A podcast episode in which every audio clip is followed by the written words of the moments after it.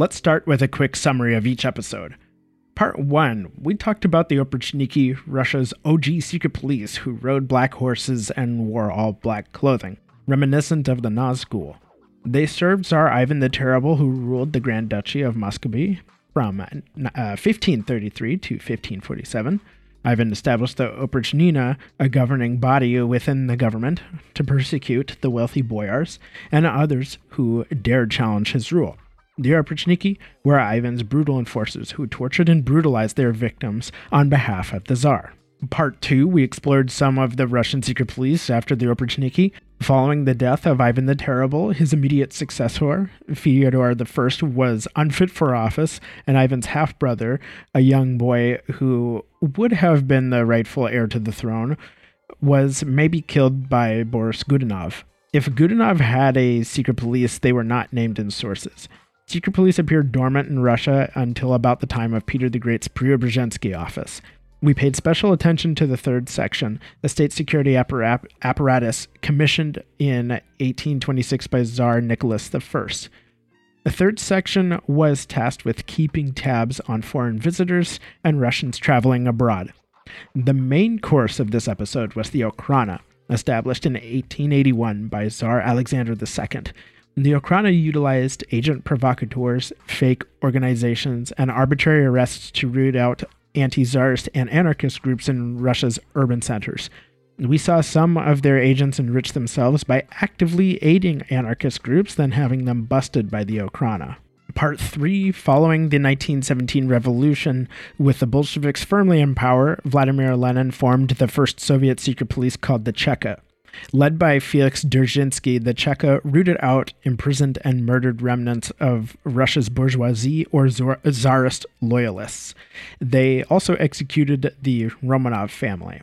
The Cheka's methods rivaled those of the Oprichniki, which honestly surprised me. Parts 4 and 5 were a deep dive on the NKVD.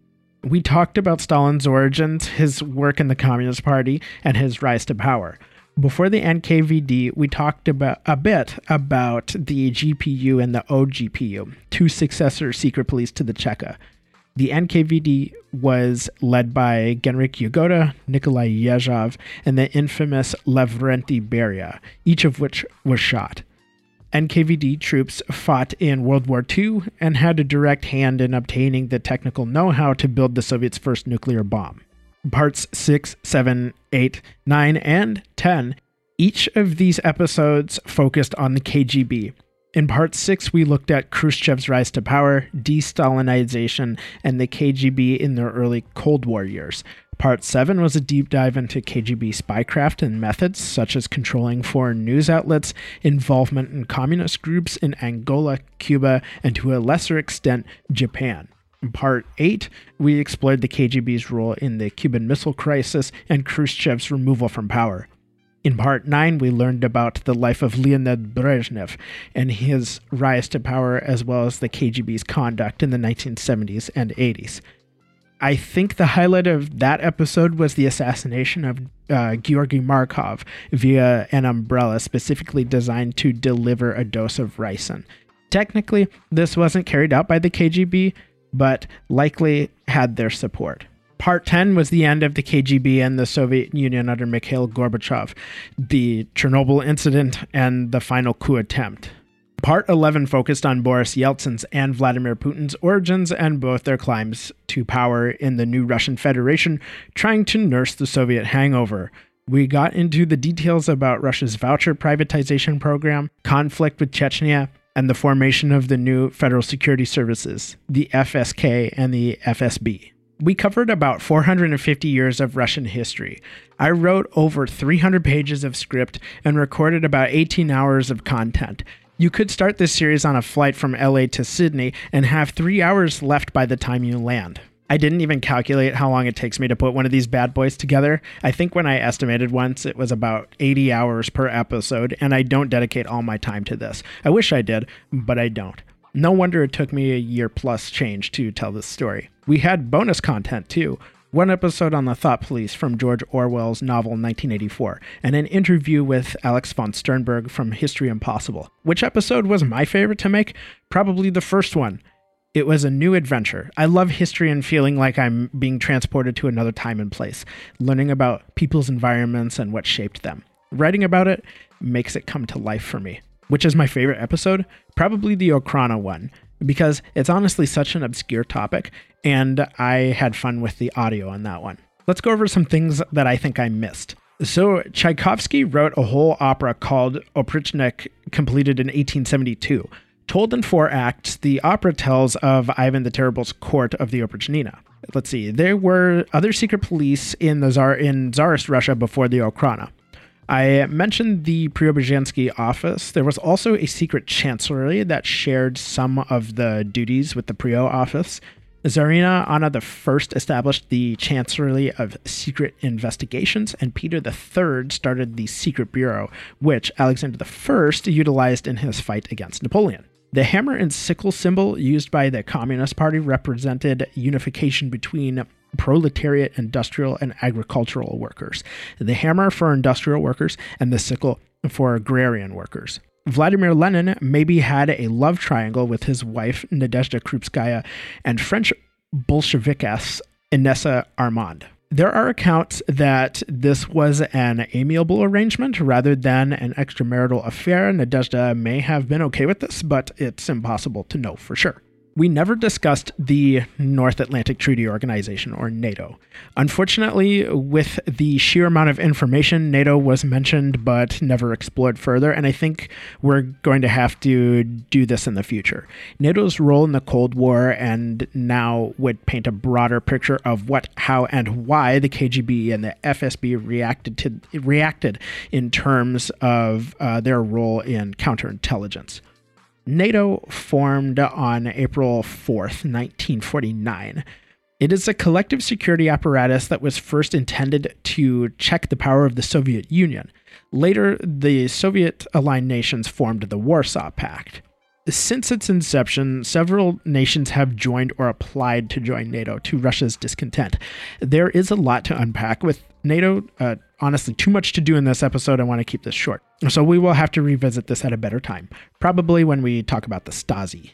I'm sure I missed other details besides these, but these are the ones that stand out in my mind. Now for some shoutouts. Special thanks to Alex from History Impossible, Kristaps Andrejsons from the Eastern Border podcast, who, by the way, we're going to have a, he's going to be on Secret Police in an episode that drops, I think, uh, maybe in a couple weeks here. Uh, Roberto Toro from History of Sakartvelo, Georgia podcast, Greg Zink from Smoke Filled Rooms, aka Magenta Pills podcast, Josh, Rashawn, and Greg from the Steam Gentleman podcast, Don Brody from the History I'd Like to Fuck podcast. Yes, that is what it's called.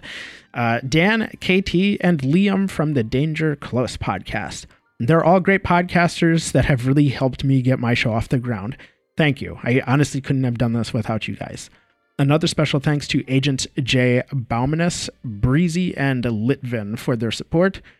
And thank you to all who have tuned in, been supportive, sent me messages on Instagram or emails with kind words, thoughts, suggestions, and keep them coming. I love to hear from people. I started this show in April 2022. The first episode got 90 downloads in about a month, which at that time was incredible to me because my previous show got about 160 downloads on one episode in about a three month time period. So my gut told me I was onto something with Secret Police. The interest this has generated is insane. Hundreds of people tuning in from literally every continent except Antarctica. But let's change that. I'm pretty sure Emperor penguins have secret police.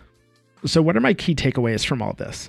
I think one, the Russian secret police have employed some insane violence in the name of the state and in the name of a flawed ideology. We should try to remember the victims who were fed alive to bears, frozen in pits, stuffed naked with others into cramped prison cells, blown up, shot, burned, buried alive, cannibalized, coerced, threatened, intimidated, etc. And the list goes on. Incredible pain can be inflicted in the name of the government, and there are some sick people who've existed that thrived doing this kind of work. Unfortunately, that has not changed. Number two, I think for most people, it's pretty easy to imagine the leader or politician they disagree with as a dictator. We don't spend nearly enough time pondering the possibility of our own side becoming authoritarian. They may do some good stuff at first, like reduce inflation, reduce crime, and help the average person get back to work. But nobody, nobody is immune from absolute power corrupting absolutely. They might convince the public that starting a war is a good idea and draft you, your brothers, and sons into a perpetual conflict that accomplishes nothing but enriches themselves and their friends while needlessly sapping the nation of lives. Imagine they've run out of groups to persecute and come for your community. Imagine they try to tell you how to live, who to worship, what is acceptable by the government. Just ponder the idea. Nobody's going to judge you or doubt your convictions because it's in the privacy of your own mind. Let me tell you a story. I remember when Obama was running for president, and as a brown guy, I'd be lying if I said I wasn't excited by this prospect, especially in the United States. It was February 2008. Some high school peers and I decided to skip school to go to an Obama campaign rally at Key Arena in Seattle. The place was packed. We even tried to get onto the main floor close to the stage, but they were at capacity. We found our seats. Obama appeared on stage, and the entire crowd stood. I was mesmerized. I could see him, a black guy with a real shot at becoming the president of the United States, unthinkable even 10 years before. Through his entire speech, probably 99% of the crowd remained standing. The 1% not standing were either old or otherwise unable. I'm pretty sure most people stand during political rallies, at least that's my observation, even if you're off in the nosebleed section. It's a way to show respect to the speaker, but it's also the most innocuous form of mass mesmerization. A mob transfixed in awe at one person, wide eyed, ready to suck down whatever bullshit they have to offer. In hindsight, my behavior and the behavior of the crowd at that rally was weird, unnatural. With politicians, we should meet them with arms crossed, demanding they give us pretty damn good reasons why they should have our vote. Obviously, Obama didn't become a dictator, contrary to what some people believed at the time.